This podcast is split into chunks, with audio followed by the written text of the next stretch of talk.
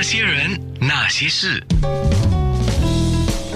那些我们一起笑的夜，流的泪。啊，我昨天做了一个预告的时候，就把黄旭光 Allen 他最近刚刚拍的一个黄昏的视频，就骑车的时候拍了黄昏的视频。当然那个是专业水平的了，这是太漂亮了，对不对？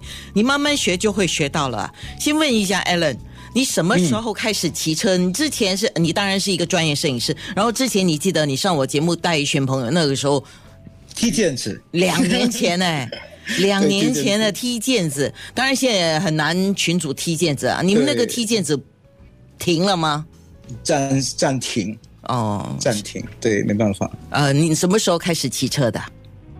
其实我是踢球受伤，然后脚受伤，动了手术，需要休养一个月，然后一直回去做复诊的时候，那物理治疗师就叫我在室内骑脚踏车复健，那我干脆就买一部脚车吧。那刚好又赶上了最近这个这个这个全球的这个骑脚车的热潮哈，包括新加坡，所以就骑啊骑啊，加入了很多不同的脚踏车的脸书的群组啊，就开始认识了更多朋友，越骑就越有心得，大概是这样的情况。我好奇，我先问一个好像是健康那件事的那个问题啊。你刚才说是因为你受伤，所以物理治疗师建议你在室内骑骑那个固定的嘛健身脚踏车。对我我现在骑的脚踏车是不是那种、啊、健身房里面，啊对对对，那种。对可是那种附件啊，跟你在户外骑脚踏车的附件应该不一样吧？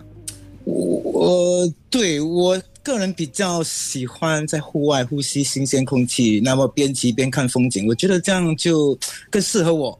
当然，那种室内的是属于健身房式的，有专业的那个秒表之类的。呃，我个人就是觉得，诶，骑到骑脚踏车反而让我复复原的更快。我在两个月后回去复诊，我医生告诉我，你已经不用再回来了，你已经完全 OK 康复了，我必须就很开心。我放我放一个注脚吧，通常是这样，因为听节目的群众很多哈，个人的情况不一样，我还是要啰嗦一点讲，你适合哪一种复健方式？啊、那你要请教一下，对，你要请教一下，不要等一下说哦，我要像 Allen 一样啦，哦，室内骑哪有什么好玩的？我要到户外去。如果你受伤的情况是不适宜的，你千万别啊。对好，OK，好，对。来，刚刚我说了有十种骑行的乐趣，包括自我挑战型啦、呃嗯锻炼型啦、自由自在型啦、自拍型啊、数据控型啦、拉爆对手型的啦，还有精力旺盛型、改装的快乐型啊、自虐的快乐型。啊那你是属于哪一型啊？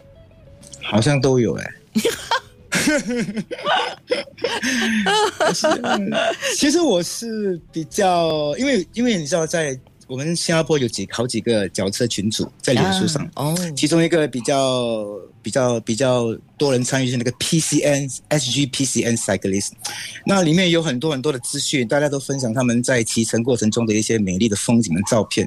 那后来我也跟他们一样，但是后来我觉得好像还没有人拍视频制作成了一个 MV MTV 的感觉。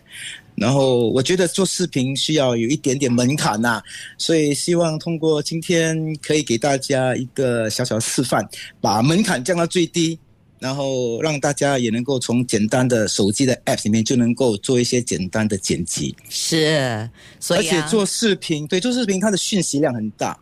话语权就在我们的手上，我们要表现是积极的、向上的、乐观的，啊、有很多的讯息可以在讯息里面通过背景音乐啊，通过你的、你的、你的剪辑啊，它比照片有更大的讯息量，所以我就一直往这方面去、去、去进行，然后也得到了很多的脚车群的朋友的鼓励，所以很开心，今天终于有机会向大家报告一下，到昨天为止，我已经上载了五十个视频。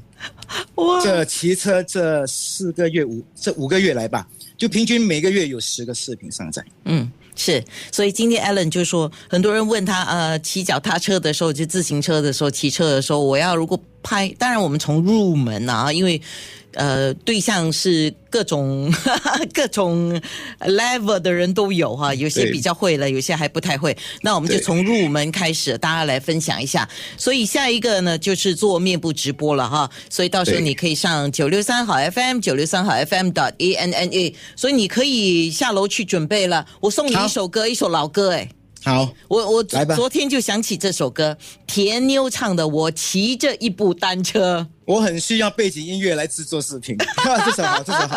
OK，good，好，好你下楼去准备了哈。等一下我们什么时候呃面部直播呢？我就会通知听众了。那些人。那些事。